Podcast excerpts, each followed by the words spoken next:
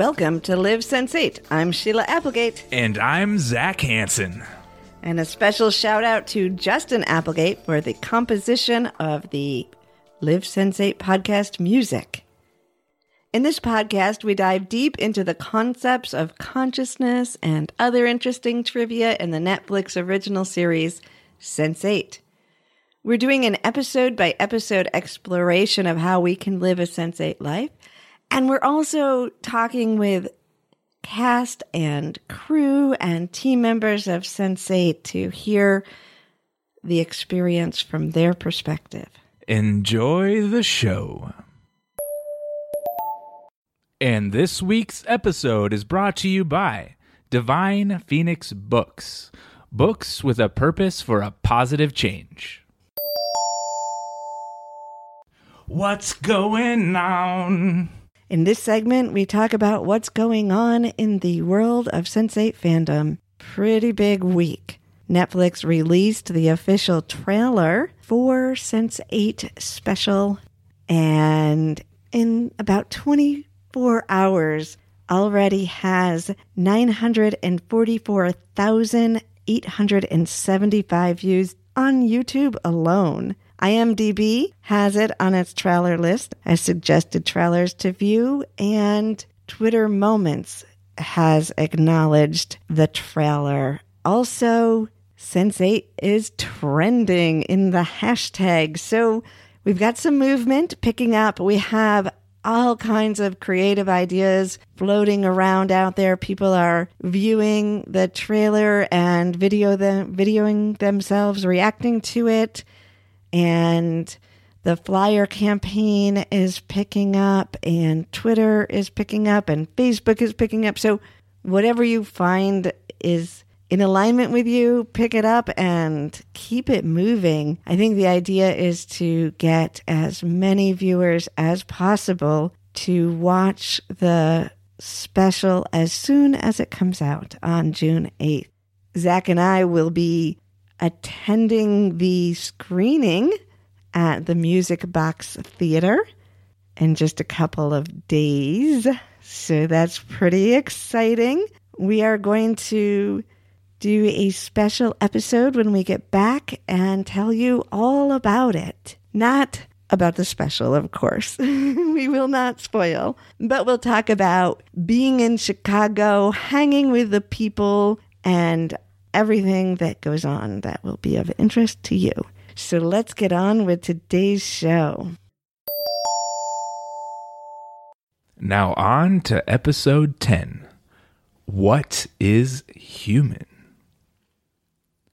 We have the directors, Lana and Lily Wachowski. We have the writers, which is Lana Lily and J. Michael Straczynski.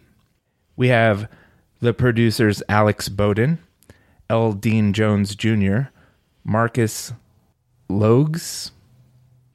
We have composer Johnny Klimek and Tom Tykwer, cinematographer John Toll, editors Joe Hobeck, Joseph Jett Sally, casting director Carmen Cuba, and production designer Hugh Bateup. So we start this episode back in the Garden of Exile. Mm. Wolfie's got a big decision to make. Well, they're all in there. I They think are.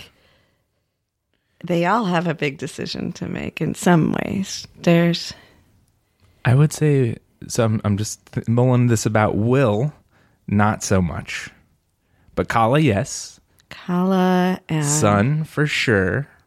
Wolfgang, yes. Mm. Lido. Lito, yeah. So maybe not Nomi or Capheus in this episode so much. As, as No. far as decision making, Right. Yeah. And Riley is kind of in the background um, with Riley stay in Iceland or leave. kind of thing. But she doesn't. Let go of her past and accept Will in. There's some things in there, but they're not as in the forefront Yeah, as the others. prominent. Yeah.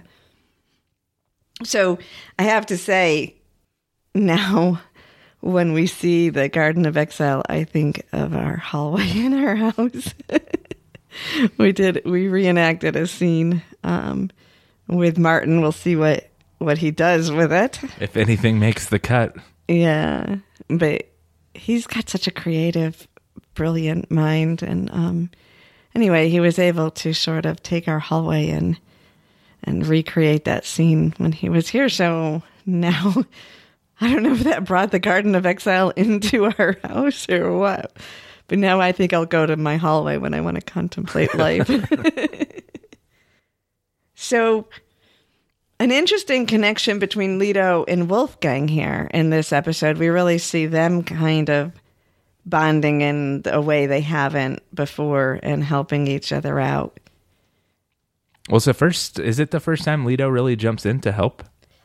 Like, because he's an actor, so Yeah, he's done a couple little things because but they've not been as conscious. Like we've seen things happen. because he's kind of the last one into the show. Like, it, what I mean by that, he's the last one into the cluster that really embraces. He was you he was helped a lot. He's helped a lot in his scenes. When he was acting, he would end up helping out like in the museum scene. yeah, but this coming in and consciously getting to know people and help is increasing here for sure especially with wolfgang. So all right so before we go too deep into wolfgang and Lito i just have to say brilliant to keep the diamonds in the ice cube trays i am going to be checking every ice cube tray for diamonds now. I'm like holy crap that's so smart. Now maybe diamond thieves know that trick but i thought that was really cool it was very cool. And I just one little subtlety as he's um, thawing the diamonds and putting them in the bag. His his desk is just full of safes, locks, and so you could tell that like that. That's, that's just a little tiny subtle glimpse into his reality, how he practices. Like that's uh, we're assuming that's his home, right and that that he takes his trade seriously right? like it's it's the way his mind works too right? So it's not just a what he does but it shows his smart one which his cousin says to him you're the smart one you know? Right. like being the smart kid in the family was not necessarily honored but it's like he had to use his mind. Like it's almost like he needs something to put his mind on as he unlocks this the locks he escapes like it's a mind escape you know Eh, eh. Yeah, they they talked a little bit about that with the TV too, in Capheus's house, like the escape. Anyway, yeah yeah, So Wolfgang basically his cousin comes in, threatens Felix, so Wolfgang sets up to go take the diamonds to him and he has it all intricately planned, which Lito notices and points out. But at one point he gets himself caught cuz he's just a, a there's just too much space between him and the gun. And Lito comes in and helps him by lying because he says lying is what I do. Um, and he gets him out of a situation there. Well, it almost it it brings Lito out of his situation too, right? Because he's in the bathtub. The last time we really saw him, he just tried to commit suicide, and now he has to help Wolfgang. Right. So that kind of like And he's starting to- pulls him out of his Yeah. despair. and kind of come to terms with what he does and find the good in it again slightly, you know, see use it to his advantage instead of beating himself up for it. Yeah, so then Wolfgang says that um well, Wolfgang couldn't lie. And then Lito helps him out. And Lito says, lying is easy. It's what I do. And then Wolfgang says, sometimes when you make a mistake, you got two choices. You live with it or you fix it. And so later he talks about that he's fixing it. You know, he's kind of talking about himself, but he's talking about Lito. Then Lito goes back to the bar, does something about Six tequila shots, right tequila is squared, and like Right. I don't know. a double, and then two you ask square. me, you want Yeah. another? It's a double. Yeah, that that's an interesting little conversation. And then he kisses um, the bartender who'd come on to him. So he was kind of an asshole in the last one, making and tries to make up for yeah, it. You he know, does. But he says that his lips belong to another. So he's fixing that mistake. he was so um romantic about it. I was like, man, is he really like trying to get in touch with? I think that's something like Horn- Hernando would say or something, right? Oh, yeah. He's like, this is a stolen kiss and yada yada, and it was just it was very poetic the way he did it. It was Yeah, it was actually a very beautiful yeah, apology. And then he goes, Yeah, well, yeah, he's kind of now bringing himself from the stage into real life, right? r- right. that, that's a good point because then he goes and he rescues Danielle, Daniela, um, and that's an interesting thing because he just takes on that role of rescuer and goes in ready to beat up a guy with no beating up experience. I mentioned this in a few podcasts ago when we were talking about the Boganator. And this is Lito's Boganator. And when I was, I'm just recalling here, when I was talking about Lito and the truth that he was going to shed, which was really a lie about himself, right? And to make that choice, whether or not he's going to um, have that little tiny part of his his ego death in a way, or like a miniature death. And this is where we really start to see him step into that confrontation, right? By fixing these things, but he's not just fixing something; he is learning. He is deciding that he's not going to live a lie anymore, despite his career. So even though he's kind of gonna go through hell in a way, um, because he built his his re- his reality on a lie, he's really going to be empowered uh, as a as a human spirit and personality and soul, and really embrace a more um, accepting and, and loving, like self love, self acceptance, and it really empowers him. Yeah. And then this is interesting because Wolfgang gets to return the favor because obviously he starts this fight and he really isn't good at fighting. And Wolfgang comes in and helps him to get Daniela out of there. And then Wolfgang says, It's easy. Fighting's what I do. Yeah, But in that same line, when he goes to Hernando and he makes, he said he made a terrible mistake, but he's going to forget it. Well, he calls him and says that, and then talks to him. And Daniela says it was unbelievable. It was like a scene from one of his movies. For, and this is to me the first real hint so, like you said, he's he's engaging with a cluster more now, and he's receiving more direct help. He's having conversation, and his behavior. So it wasn't just the helping, the receiving help from Wolfgang, which Daniela sees for the first time, and it's like the first window that maybe something's going on. Because remember, he's one of the ones who have talked to nobody about this. right. And he's clearly not a fighter. Right. He's an actor. Right. And yet somehow he was able to fight in this situation and bring it out from his show, like be like that. So we see Danny starting to notice that. Yeah, so maybe a potential um, change in Lito just really. Imp- I know some other characters haven't done this, but for him, particular, in his story, him deciding to be true to himself, maybe it helped him embrace the craziness that was going on in his mind. That makes sense. Yeah.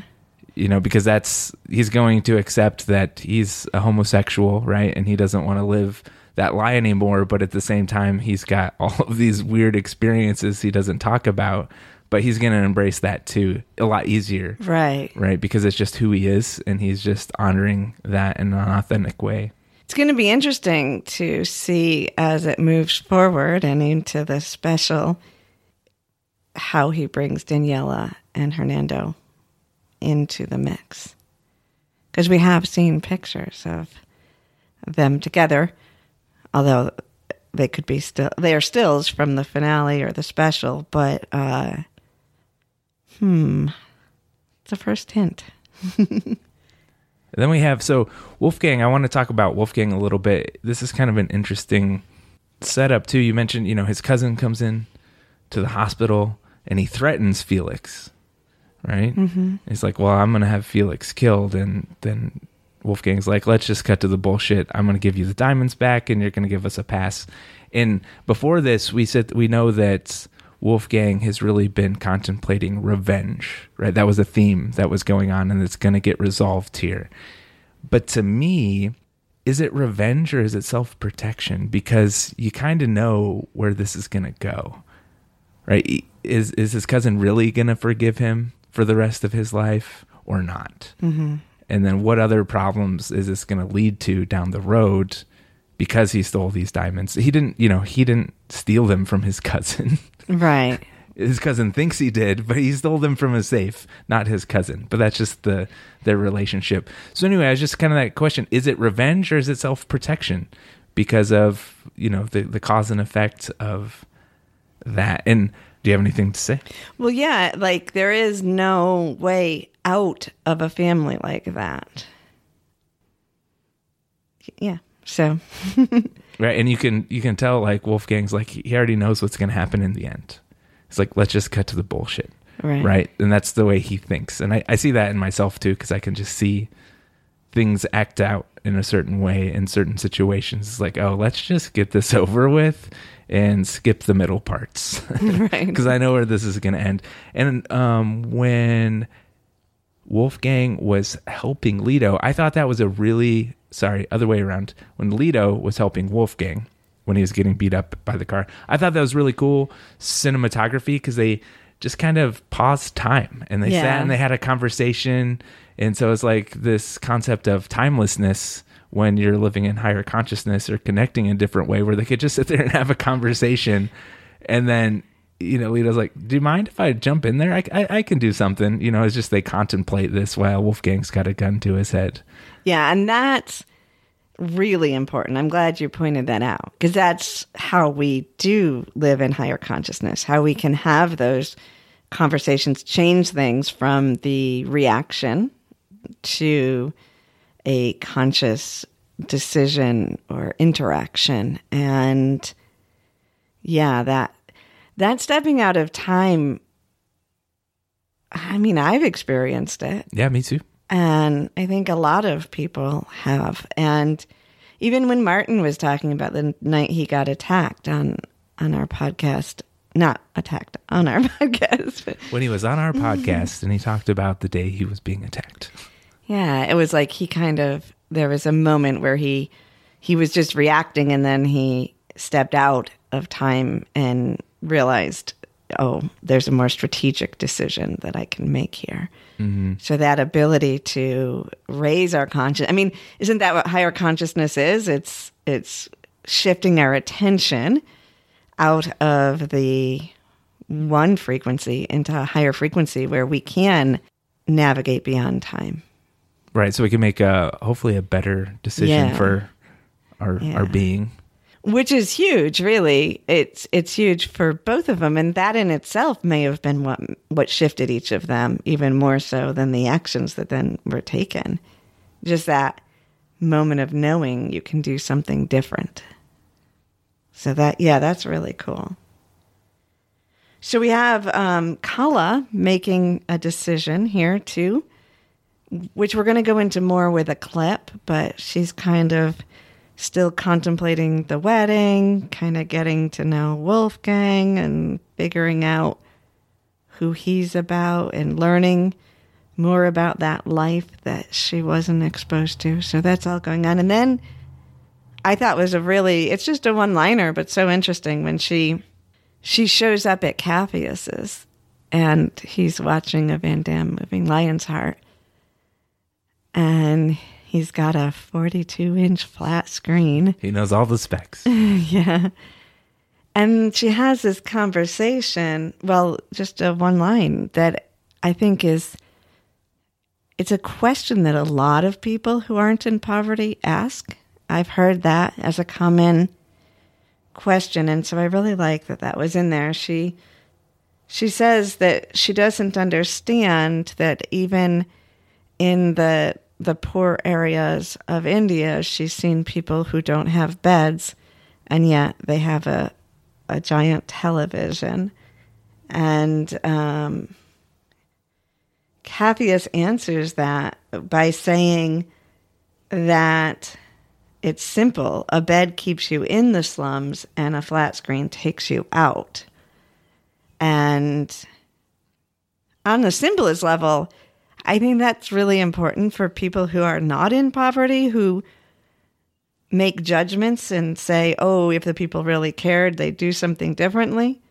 Um, or put their money somewhere else and make. Well, I'm in that boat, and it, it's not about for me. It wasn't about judgment. It was about understanding. And it, so when I went down to Peru, and I went into Iquitos, I've never been around. I mean, here in the states we have poverty, but I've just never seen the level of poverty and just how they were when I was there. And one of the things was, you know, they'd have shanties or whatever with three walls, but they have a satellite on top of it, like a dish TV. And I was just like, what is going on here? That's got to be really expensive to put that on the house compared to like having another wall or something. And another thing was, is you know, they're kind of like um, stuck.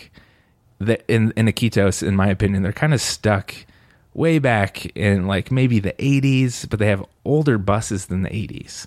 And inside these really old school buses, there is like a Sony radio with really good speakers, but the bus is like from the 20s or something. It was it was really mind blowing to see what was going on with some of the high high um, high quality technology versus all the old stuff they had. So that was it was a curiosity for me too, and they answered it right here. That was a good good answer. It's an escape and it doesn't But you- I think it's more than escape because it's the imagination. It's the gate it's the art. Art is important no matter what level of poverty you're living in. Art is what comes through that TV.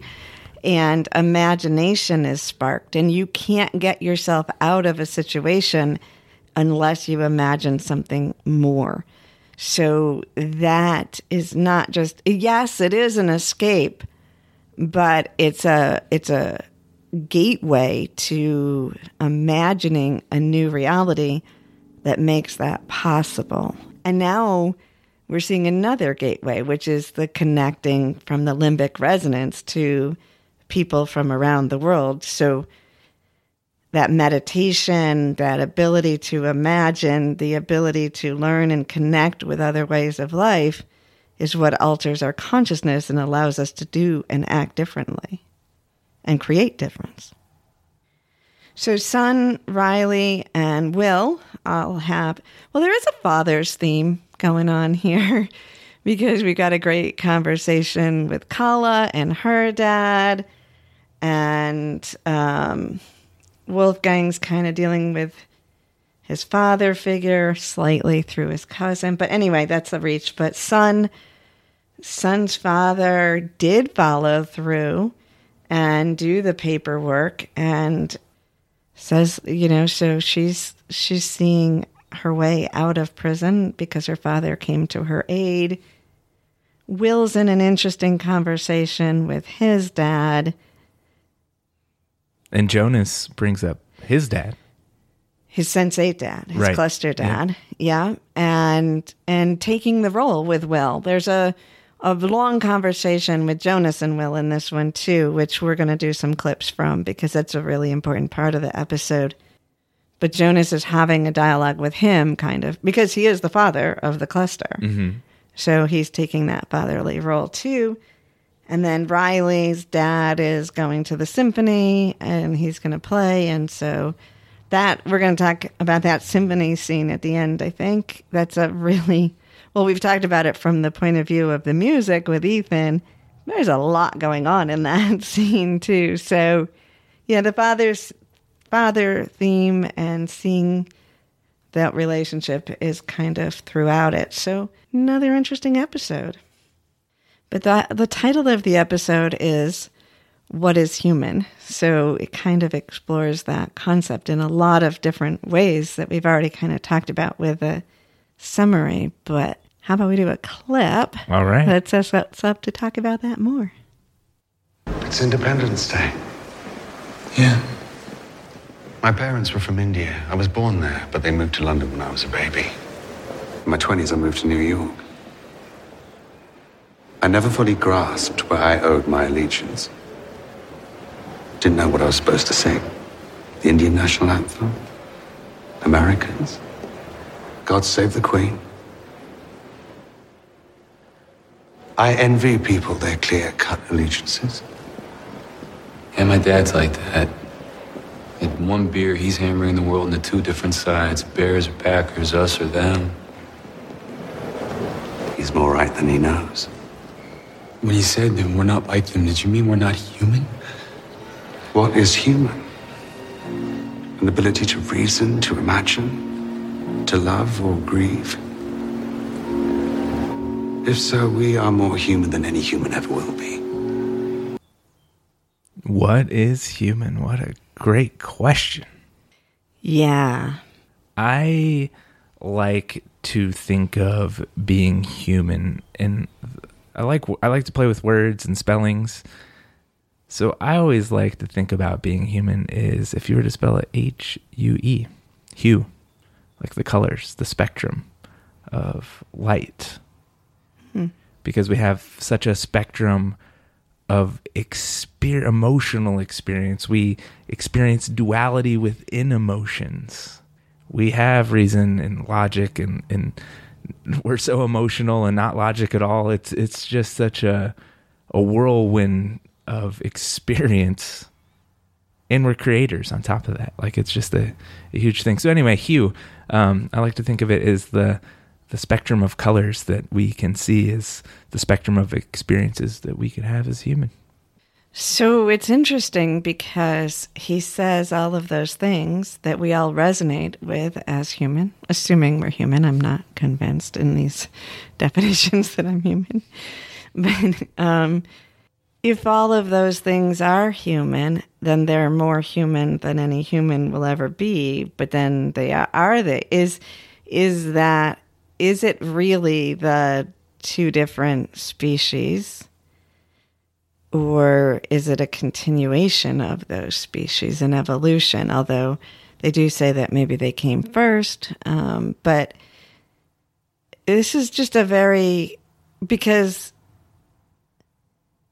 I would say all the things that he mentioned that are human is the core of being human. So in our core, are we naturally sensates and is the battle an illusion. Um, he starts this off with where is my allegiance? And i think that is an important aspect of the conversation too because he blurs the patriotism right? So as humans in our current time we have the, the so it's Independence Day for the United States, and it's the they know that's the supposed to be the epitome of celebrating the United States and the allegiance to that. Um, and does his allegiance go to India? Does it go to the Queen? Does it go to the United States?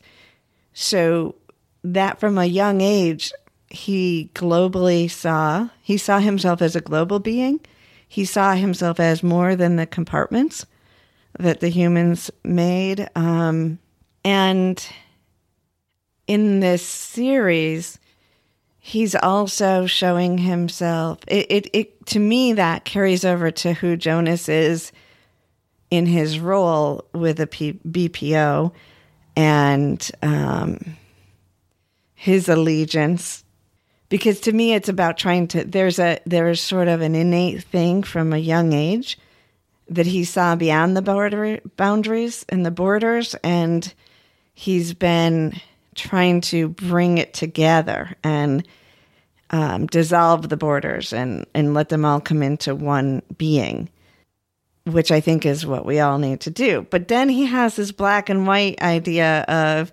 them versus us. He longs for that, but that's not who he is. Like it would be easier if life was as simple as us versus them.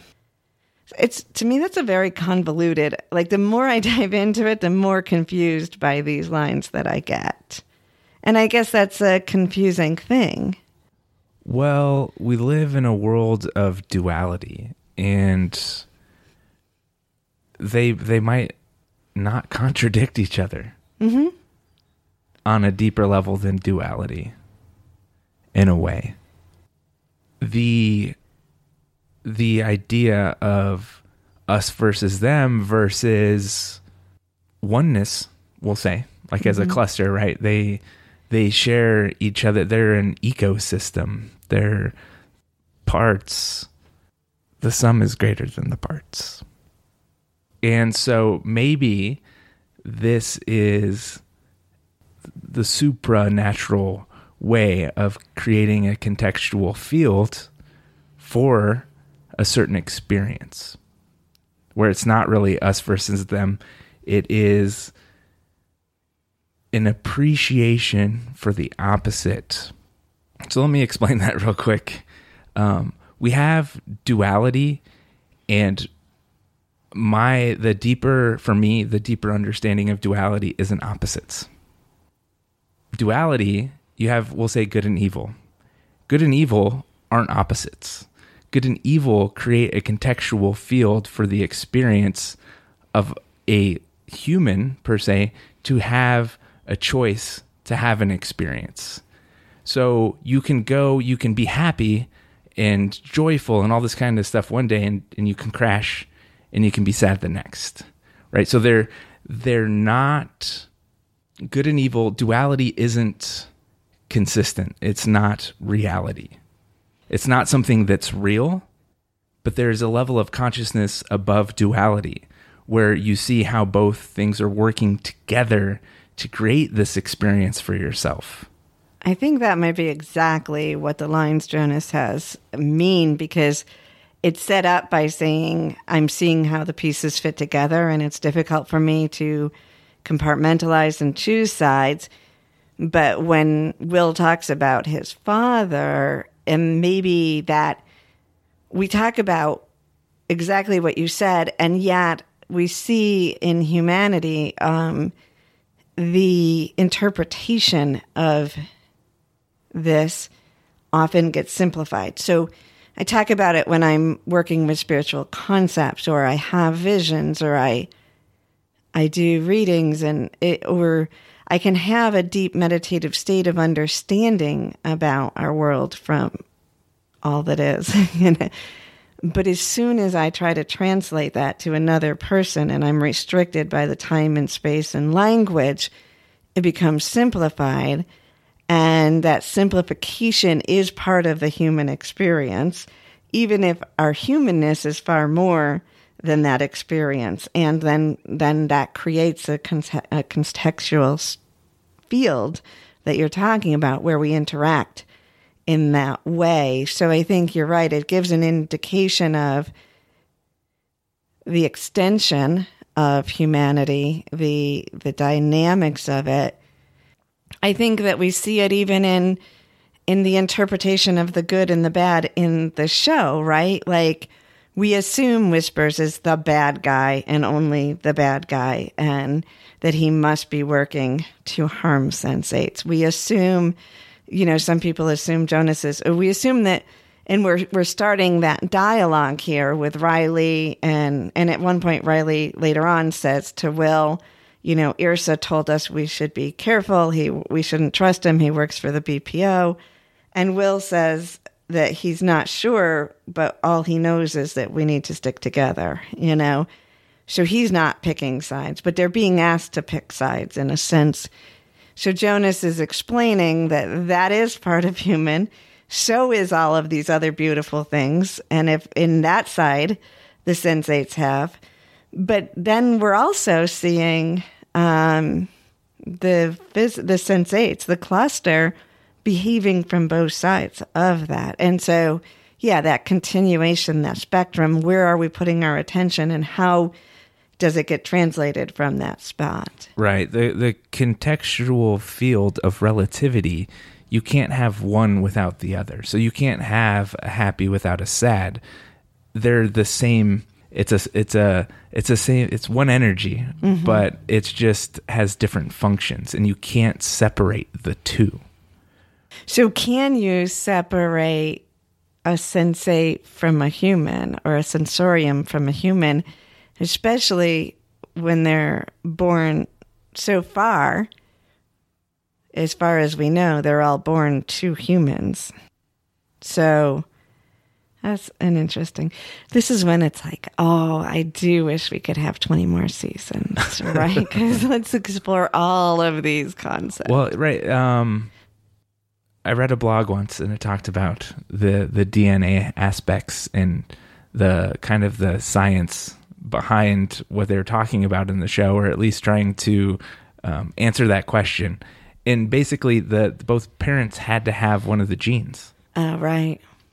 Right? So they might not be a sensorium, but they carry a sensorium gene, and both of them together had a baby that got both the genes, and that's what made them Right. a sensate. Right. So a human is a carrier of the gene, but they aren't that themselves. So there we go. We but then and then we're gonna we have another clip about where where they continue on and talk um but he talks i don't know if we grabbed the clip of this but he talks about the chromosome and one little shift changes us from walking on four feet to two feet and Right. being connected to nature to not being connected to nature. So and then we know with the dna there's so, so much of the strand that we don't even understand the function of. Like we say that it it's not doing anything. Hard to believe right so um yeah so it's all within us. I guess then you're right. Like it is all within us. And does the evolution come from the random chromosome you know through sex and birth? Or does it come from consciousness? It, it, it could be activated either way maybe. It could be.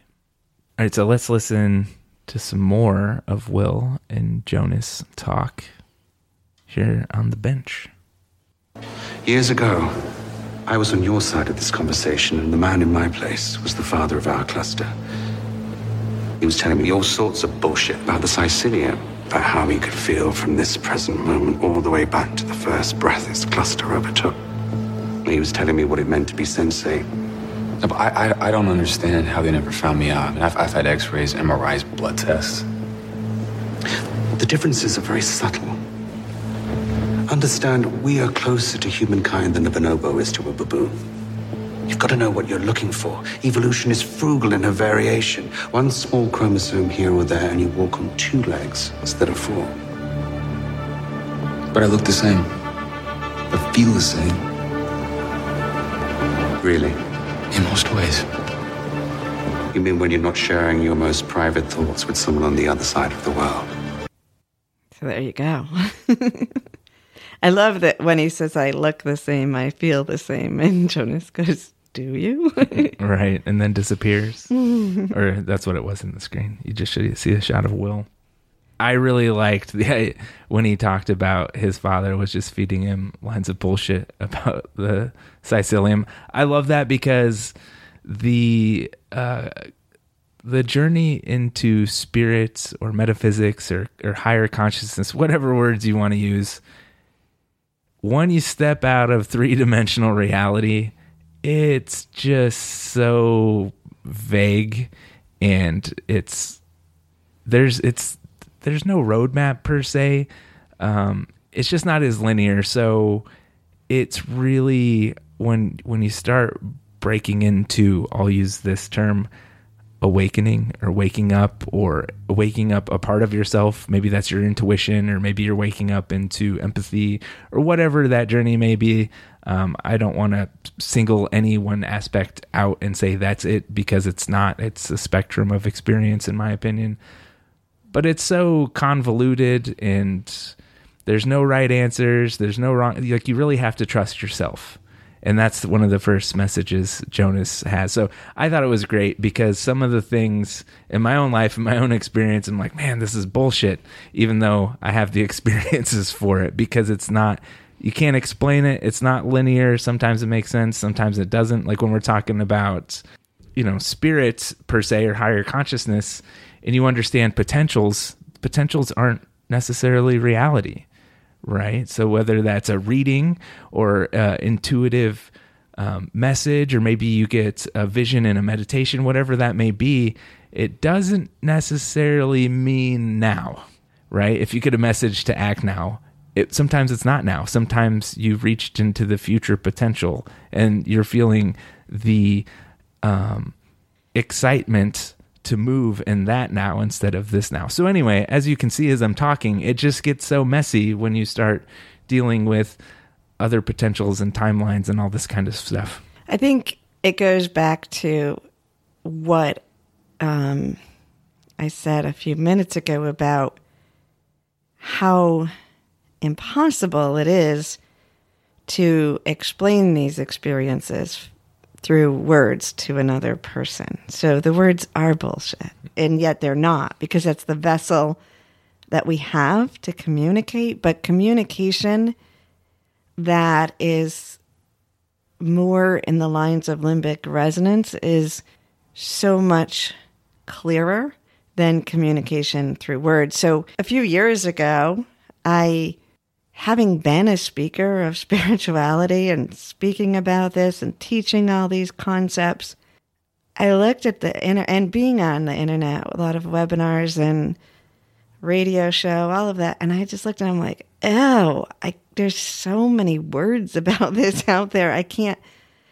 I don't want to say another word about it. I don't want to put any more words out there, even though I completely believed everything I was saying in my attempt to convey it. You know, the whole goal is to we experience this and we want to help others experience it. We want them to right. have the experience. So we run around in circles trying to find ways to explain it. And if it's not experienced, if it's only heard, it's bullshit. It doesn't work. Right. So it's like when I, so then that's when I started the Consciously Awesome program. So basically, it's the getting people into that state of oneness. One of the hardest things to teach people as they move into that state that everything that they knew that got them there, and this is what I was experiencing when I said that, everything that got me there became obsolete once I was there. But it didn't take the value away from it because that, I wouldn't have gotten there without it. So, like Jonas's dad, his cluster dad, telling him all this stuff. In retrospect, now that he's living it, it's like bullshit, right? It's like, and even in the beginning, before he experienced it, it felt like bullshit. But on the way to the experience and making sense of the experience, it helped. And that's what he's offering Will here because we right. we do need to integrate it into our consciousness. We need to start to understand it. And I don't think it's a coincidence that the desk with Wolfgang's locks and getting the brain to unlock and to think in those ways and is I don't think that that's a coincidence that that's in this episode because we're unlocking those truths. And there is a path and there is something you can learn. There's systems, there's familiarities, there's similarities that you can use to get there. But once that unlocks, the lock, the process of unlocking becomes obsolete.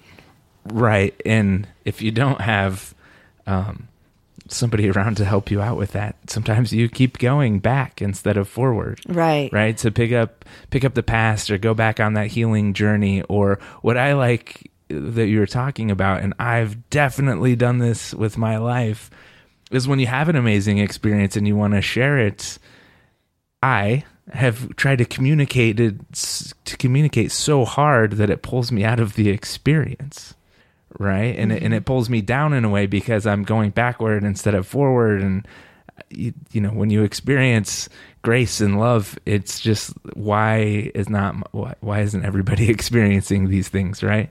Like this is the core of the human experience everybody should be doing. But then you get into words and belief systems and different, know, everybody, there's eight, 8 billion different walks of life and there's 8 billion different um, ways to the top of the mountain and it's it's the experience that we're really looking for so having those words as a guidepost and maybe not um, commandments whatever those may be for you in your life is, is very helpful and then just not once you're there don't go back right you got to go for you got to just be in it and Yeah, I guess that comes back to why, to me, the most important thing about Jonas is that he began by telling them to trust themselves and their inner knowing. And I, I think, yeah, we're going to use words. We're going to try to help you out wherever we can. But the baseline is it's got to come from within you. You got to trust yourself, accept what feels right, let go of the rest. Maybe it'll feel right later. Yeah, and, and you mentioned that line he said to Riley, and it's really sinking in. He's like, "Well, I, you know, Will's like, I don't know who to trust, but we we need to help each other out." And ultimately, when it comes down to living life, you have to live it for yourself, and you have to live with the decisions you make. Right. And so far they've they've done that and they've trusted each other as a cluster, which is amazing, right? That they haven't questioned too much their trust in each other and that knowing that they're somehow here to help each other out. Well, they can't hide from each other. right. Exactly. That is the key when we can't hide from another. Yeah, transparency is key. Yeah. That soul connection. And I, yeah, when you said that, I have to go back to that twin flame connection, that deep, deep connection, because you can't, it, sometimes it sucks because it doesn't, like the words don't fit, but you know what the, per, like, so it, it's like, no matter what the person is saying, you know the truth in them because it's that deep of a connection. So that's what the cluster's experiencing. They can't, they could lie to each other. They could be jerks when they came together in the physical world. It could happen. We're humans and sensates, you know, but, um, but you can't lie past that knowing that, that experience. And that's what they have to trust. right and and on a practical level depending on you as a person how developed your or keen your empathetic skills are and other gifts maybe intuition empathy and you throw them all together and you can even throw in some logic there too but i'm really good with people and reading energy of people and timelessness and this kind of stuff. So, and I know you've called me out on this a bunch, Sheila, over the years. Is like, Zac, whatever you're saying is not what you mean right now because you know the energy is different, right? So we don't, we're not necessarily twin flames per se, but on a different level, on a on a human level, you know, and I know, you know, we know we know each other so well, and um, you just you can read people Right. Whether you're interpreting the the language or their perception of what's happening correctly is you know up to them but you can you can look at a person and know what's going on if they're mm-hmm. you know if they're if everything's in alignment with how they're presenting themselves. And the reality is, so for taking you for an example, if I say that to you, you're not necessarily purposely lying in that moment. You're just not aware of another feeling that you're having. or i'm choosing what i want it to be and not what i'm feeling Right.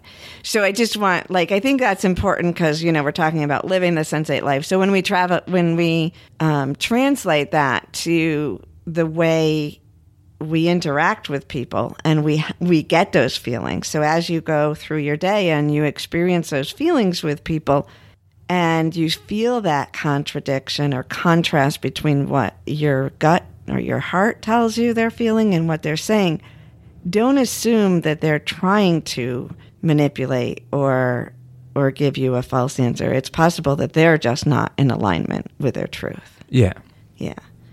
So speaking about knowing your truth, and should we go? We have a clip with Kala and her father that I love um, the way he represents the same storyline. there we go i believe this they're in the hospital i think Yeah, it's after they're either still in. Yeah, i think so they're still in the waiting room yeah, they're in a waiting room. yeah For some reason, I'm laughing at myself because because of the way the waiting room is designed in the type of chairs, I just always assumed it was a bus station, which makes no sense at Oh, all in really? the story. It could have even been a really dark airport. Who or the police station. have Maybe it could have been the police station at because it was where she was being interrogated, I think. But they could have moved in this one too. Anyway, we don't. It's a right, but the room. police could have been to the to the hospital. right? Exactly. So, yeah. Well, I'm just laughing There's- at myself because it clearly wasn't a bus station. Here we go. Perhaps because he knew his own son wouldn't listen to him. This was a love marriage after all. But it's possible that Rajan will now have a different reaction if it turns out that this is his father's very last wish. By telling Rajan now, you will actually empower his father, giving him more control over Rajan's life than he had while he was alive. Interesting. The simple solution would be to tell the truth and let the chips fall where they may. But if this marriage holds the possible future of a long and happy life together, is it right to let a dominating man take that away from you? And yet, to not tell Rajan is to build whatever happiness you might find upon a secret.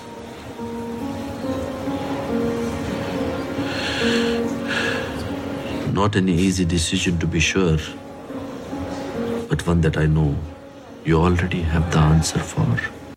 I really like how her father has confidence in her.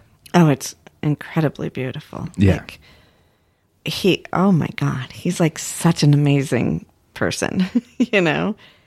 And we see that in so many ways. He knows her very well, but he also always mirrors to her that same message that you know what is right for you and that I'm going to honor that in you.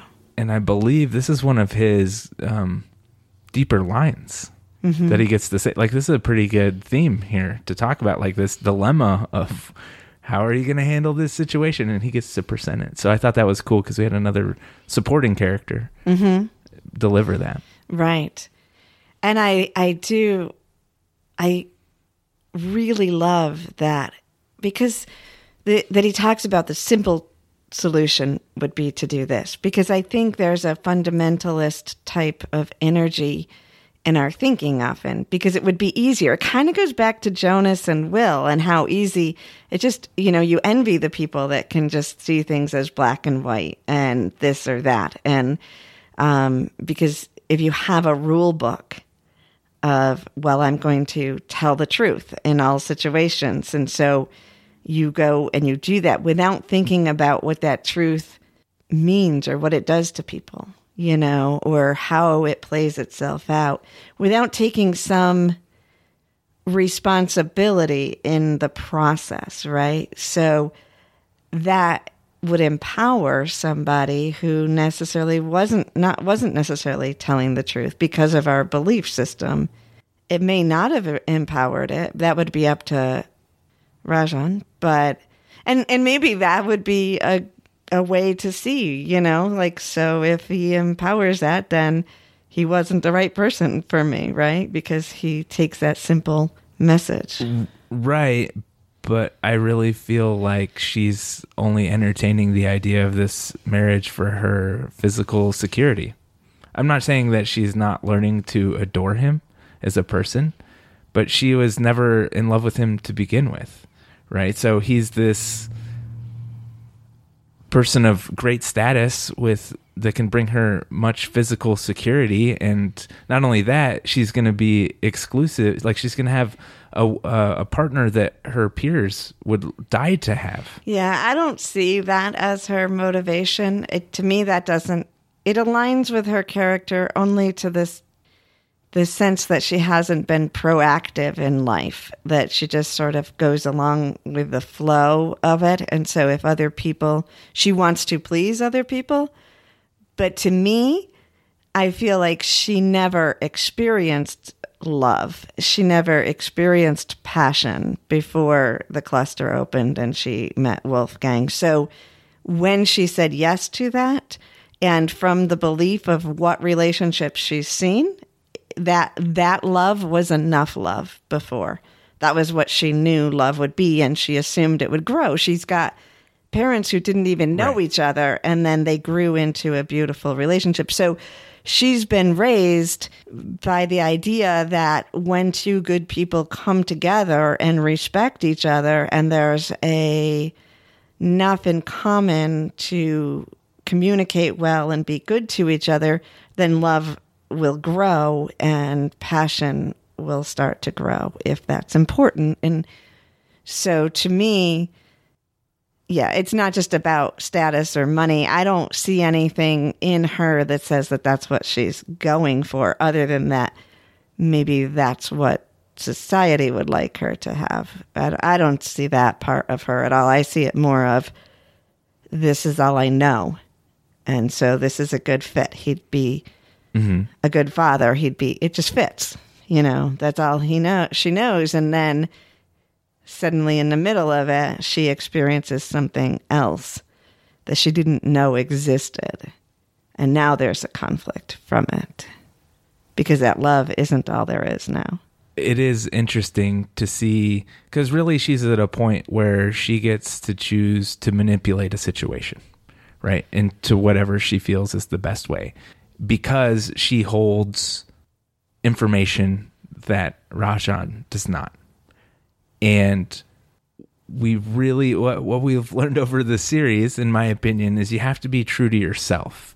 So does she want to take this secret to her grave or does she want to be she's going to have to hold on to this for a very long time and then she's building her relationship on a distortion so to speak Right, but what he's saying is uh, it's not a simple truth because the simple truth, the easiest thing for her to do would be to just tell him right away or to have told him right away. And then he may leave her because the father has more power over him. So we're really that that line about the father having more power for, over him when he's dead than alive is the key to me because that's what we saw with Sun and in some ways Wolfgang didn't free himself from his dad when his dad died. So there's a lot of storylines of that um, playing in when we hold on to the last words, the dying wishes of someone instead of letting them grow, or why we give power to that one line. Like that one line wasn't going to have power had he not gotten shot and possibly died. So the truth of telling him that that was said without thinking through how you say it or what the ramifications isn't really full truth either because now it's weighted by this situation. So I just really like I really like what her dad says about that and the power that dead people can have over you know he says well he's already influential over his life. Like he said he's going to have more power. In his death than Right. he did in his life. Right. and, And I think that's- that's key. And I think it has to be considered when she makes this decision. And he's saying but you know what to do inside of you Right. So- I'm just really glad he got to illustrate that for her because she's young and she might not you don't see this, but she might not have thought of those that impact. We don't know as an audience member. right Right. So I just thought it was really that's that's good wisdom to show that, you know, a father is passing on to his daughter and like this is not an easy situation. Right. And it goes to kind of what we were just saying from the other clip where she didn't, she's questioning, why didn't I tell him? Why didn't I tell the police? Because she doesn't, she didn't know why she wasn't telling them. She, like, she, if she had blurted it out, the impact would have been different. She took time to think it through and to question herself on why didn't I just say it? What, it wasn't relevant. I needed time to sort this because it's not a simple truth. Well, if we go back to that scene, she didn't want to marry him. And then all of a sudden he comes in and they're at the temple and he's like, okay, I, I don't give this marriage my blessing in, anymore. And then all of a sudden she's like, oh God, now I want it. Did she say now I want it? No, but she gets shot well, before she, he- he gets stabbed and she the way she was acting was now that it's not her choice anymore to say yes or no. Somebody else was making that choice for her. And she then flipped around and was like, she got even more flustered, but she couldn't handle, like, then the chaos of the stabbing happened. Right. So there wasn't, she was really confused because somebody had taken that decision away from her. And now she's, she's still confused. So I'm just going back to what happened before he got in the hospital. She didn't want to marry him. and when she got called out on it, then then all of a sudden she wasn't okay with it. So she's just very um very wishy-washy. How about we go ahead and check out the next clip with Jonas. And this is still him and Will talking. Watch a flock of birds or a shoal of fish move as one, and you glimpse where we came from. Ask how aspen trees feel trauma hundreds of miles apart, or how a mushroom can understand the needs of a forest. You begin to grasp what we are. Our kind has been here since the beginning. In all likelihood, we were the beginning. What I want is to make sure we're there at the end. But if there's another species of Homo sapien, how can it be a secret? Secrets are important to their species. Secrets are the center of their identities, of their societies. Secrets maintain their hierarchies. To reveal this secret, that there is another kind of human, one whose existence threatens the very fundament of their reality. No, they'll never allow that. I really loved the uh, this clip too because he's painting the dichotomy between the species, right? This the sensates they thrive on transparency, and the humans thrive on secrecy. So it's not really good versus evil; it's transparency versus secrets. Right. I have so much to say about that, but I want to go to the beginning first because I don't want to overlook the incredible beauty of the beginning lines of the aspen trees being connected. Um, it's said that the roots of the trees go throughout the whole world and they connect. And it does bring to mind what Michael talked about with when we were connected to nature, that that was our natural state. And we somehow moved away from it. So it's talking about that process, that journey and the evolution of that, and that we would be there in the end, too. For me, the translation has been that we were in that state and that we evol- we actually evolved in a descending type of way to feel that separation so we could experience it and grow on a deeper level.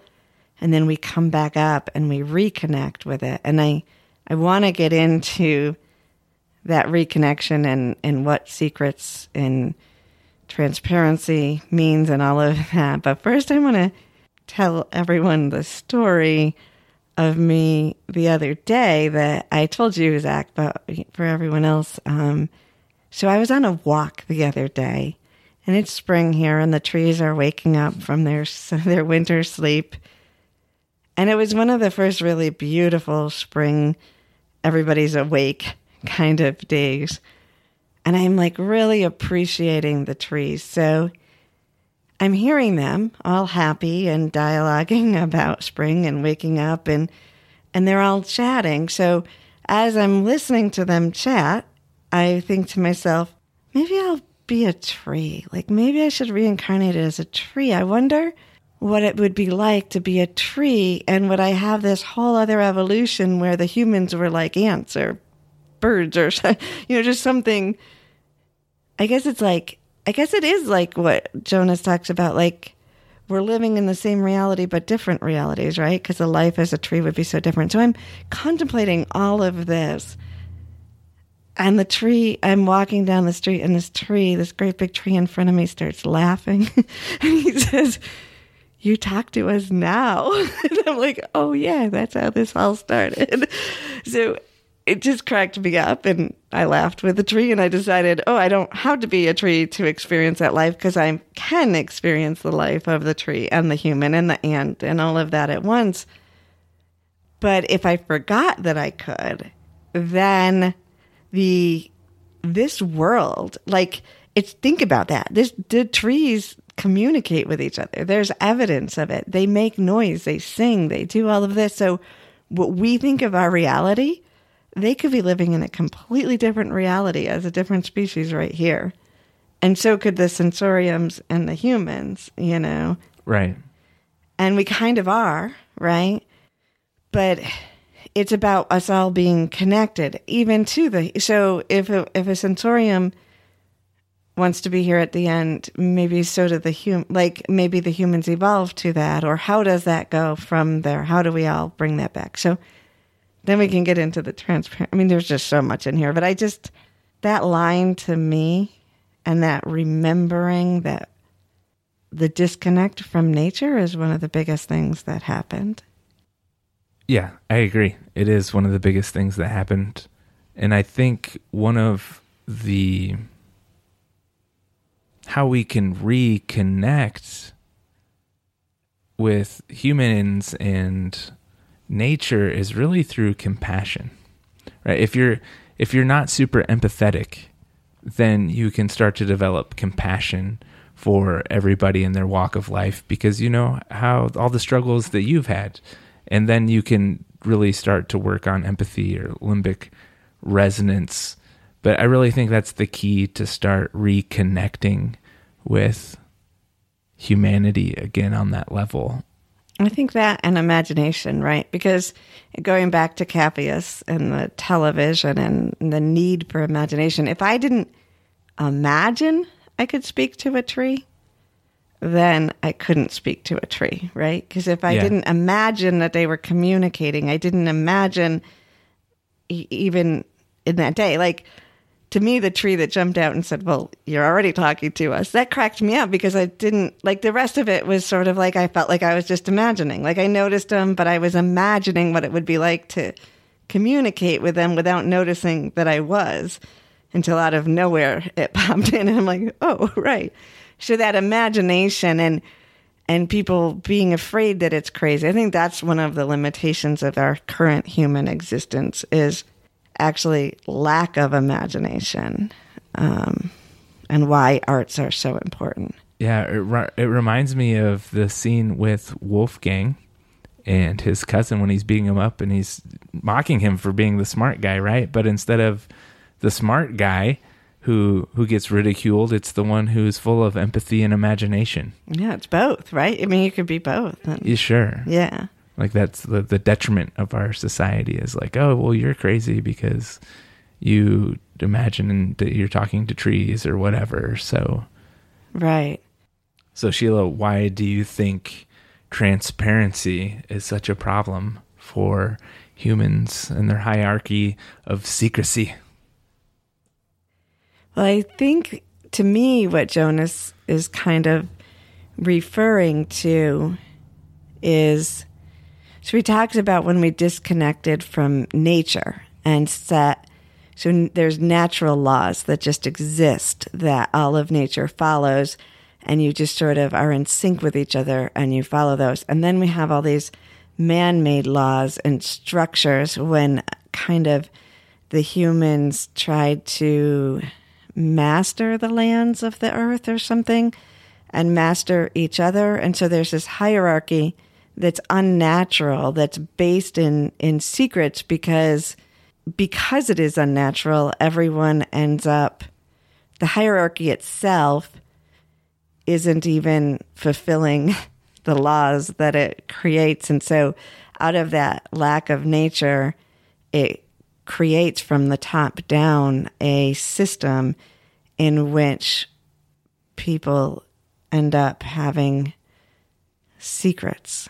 Yeah, I think the the hierarchy of secrecy, so to speak, is threatened through transparency because trans with transparency you don't have control. There's no control, there's no domination, there's no propaganda. You you're not when you are sovereign and you're transparent, like we wouldn't the the laws would change Right.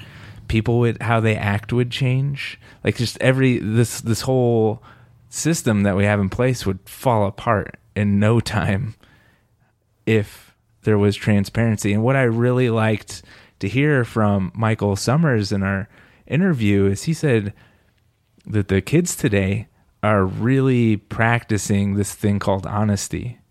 And that was really awesome because if you go online, you know everybody knows about keyboard warriors and yeah, there's there's things you say behind a keyboard and things you wouldn't say in front of somebody's face and all this kind of stuff. So just this instead of having a facade of your person, you know, you are you have courage and you're honest and authentic and kids are checking themselves with their authenticity based on the alignment that they see within themselves like their um you know their empathy that we were just talking about. Like me and you we can go back and forth and like oh Zac that's not right you know maybe you mean something else and maybe not. So but i just thought i really thought that was a glimmer of hope for the futures because that's really important that the kids are practicing practicing this whole honesty thing and holding each other accountable, so to speak, because we're really running into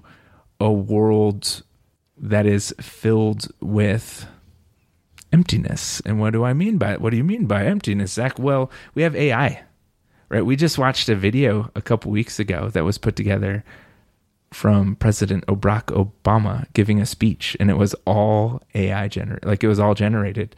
He, if you listen to his words, he was just he wasn't talking. It was just a totally fabricated video, and you couldn't tell the difference that it was reality or fake because of all of the technology we have. So I just think it's really important because we're not going to know. I mean, we don't. I'm gonna put on my my tinfoil hat, but we really don't know what's real and what's not right now anyway. So practicing getting in tune with yourself and your intuition and checking your alignment is really going to help you discern what is going to be beneficial for you as a person going forward with the level of technology and propaganda that we have, in my opinion. Yeah, and I think that that theme comes through the episode and the ones before.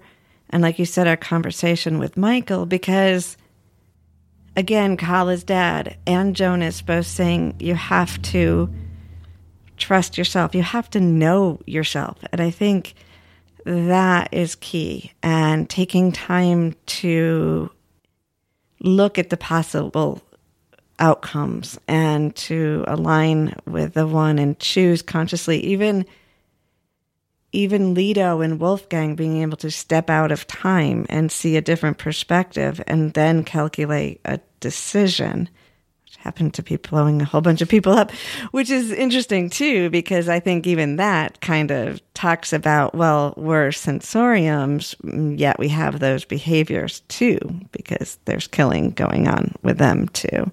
But aside from that, the idea that, um, we talked about language is limiting. I think our verbal language does lead itself to lies because it can't capture the full truth in any situation.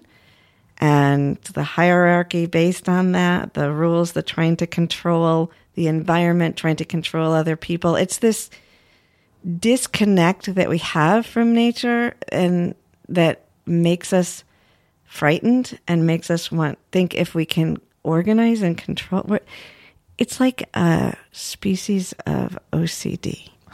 you know, like if we can control everything, then we'll feel safe instead of going in and learning how to feel safe and and when you reach that potential, when you can communicate beyond the limitations of words or propaganda or any of these structures and you can see the bigger truth. You can step out of time. You can you can navigate from this higher consciousness. You can't be controlled. Right.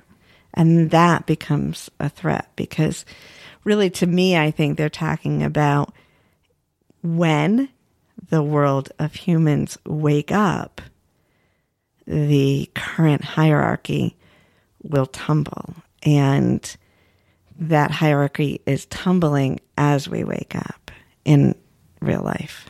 Yeah. And that's frightening. And when that happens, those people who have been in charge of the hierarchy are going to fight for it. It, it's interesting to me. Just a quick side note: we have this this the the new age one of the core functional concepts is going to be transparency like we're we're just that's transparency is functional secrecy is dysfunctional mm-hmm. right the darkness cannot it's dysfunctional and eventually it eats itself up and we have here in america anyway and i know it's all around the world but we have this this governmental system that expects us to be transparent, but it doesn't expect to be transparent, right? It's a one way show. And when that flips around, there's not the controls, the strings aren't going to be able to be pulled because of all the shenanigans that, you know, we've been sending our sons and daughters to stupid wars for stupid reasons. And all of this bullshit that we've been doing is just going to dissipate because there's transparency on both sides of the fence and people aren't just people aren't stupid right and they're just gonna stop doing stupid things because that veil of ignorance that is gonna be lifted so i think it's just gonna be um, quite the transition And it's a little messy. yeah for sure Messy like birth, right? yeah very messy birth scenes and right, so we have the birth scenes that we're jumping to, but let's not miss this transition because the earth, the human species, are birthing into a new level of consciousness. We're going through some birth pains on a global level. Then we move into the symphony of birth that is sensate here um, in in the very end of this episode. So, first of all, we've got all the ooh ooh. See what I just did? I talked about transitions as we were transitioning into the symphony, and when we had Ethan on, we used this cli that clip of transition to show the music, and then even the doorbell, the little detail at the end. See, look what I did. So anyway, transition, symphony, incredible. Still listening to the sound and all of those little nuggets of insight that Ethan gave us. But here at the end, we see each person's birth and how that represents and influenced their life, which is just kind of cool. yeah that was pretty cool So just to kind of recap, Riley's I believe she's at her neighbor's house because I think that's mentioned earlier, but they're there. Her mom is it's a home birth, I think at the neighbors. I think it happened sooner than it was expected, but her dad's at a concert and he plays into the phone and then they actually put the phone up to her head as she's birthing out, like Riley said, not just her mom's. So that's kind of a cool connection to her father, to her music. My guess on Lito, Lito's house is all full. They're all watching the television, and I've been trying to. I need a bigger flat screen. they're all trying, they're all watching, and I, I think my interpretation is it's his dad on the screen dancing in a contest. i'm gonna have to re-watch this episode because that's not what i saw What did you see them watching? i saw a guy throw a guy into a pool Oh, maybe it was like it does. I could be wrong, Yeah, but I I'm know. really I'm- gonna have to I, go I need and to, and we all do. Because at first I saw nothing, I didn't get it. Then I saw his dad, and then another time I did see. Wait, wait, something just fell down. But I'm thinking if it was the tango, he might have dipped someone, but I don't know. But Yeah, have no either way, they're more focused on The the te- TV, right. TV than his birth, even his mom. So I guess I went with the dancing because Lito said his father was a dancer, but it's the idea. Like, skip that. Maybe I went too deep. But they're paying attention to the actors. right, so that it kind of he has to be seen. So it's like Riley's kind of told from the beginning to be seen, you need to Music. music, and he's kind of told from the beginning to be seen, you need TV. And then we have Will's dad helping with the birth and a cop. Was it a cop car? I think. Yeah, I think it was his cop car, Yeah. and and they didn't make it, and but he's able to bring him in, but it's in the cop cars again to be seen, be Yeah. a cop.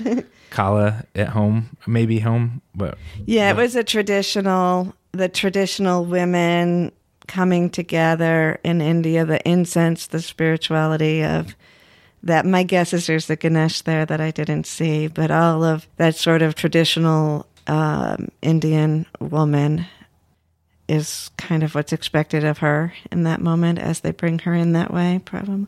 It's raining too. I noticed that because she has that rain thing and then Wolfgang has the water thing. So, Um, son's mom at a cemetery. yeah. So that's an influencing, right? Like that's a foreshadowing of of her mom's death being Sun's influencing life arc story. And then we have Nomi's mom, Janet, at the hospital with a C section. So they kind of broke it up there, right? It was normal births, and then we have it one C section. Right. And she's alone, right? She's the only one that's alone. Very sterile environment, unnatural. Um, no one there to support her. A baby gets taken out. It was even a dark room. Yeah. Like it was very dark, except for the light. The doctor said. And she does mouth. I mean, you hear she says Michael. So being Michael was what she needed him to be. She needed that. She was birthing her companion in a way, and he didn't live up to that. Then we have Wolfgang's Madre in the in the pool. Yeah, and what a happy, water, yeah. gentle birth that he had for such a a violent life. so that's interesting. But we do see where you know the water reconnects him probably to his mother to because she definitely did not look like the rest of the crew that we see in Wolfgang's family. Right. She did have a tattoo on her arm. I Did- did notice that. But she seemed joyful and light. Right. and- Not a gangster. Yeah. Um, but natural in that birth and the connection to the water. We have Capheus's mom.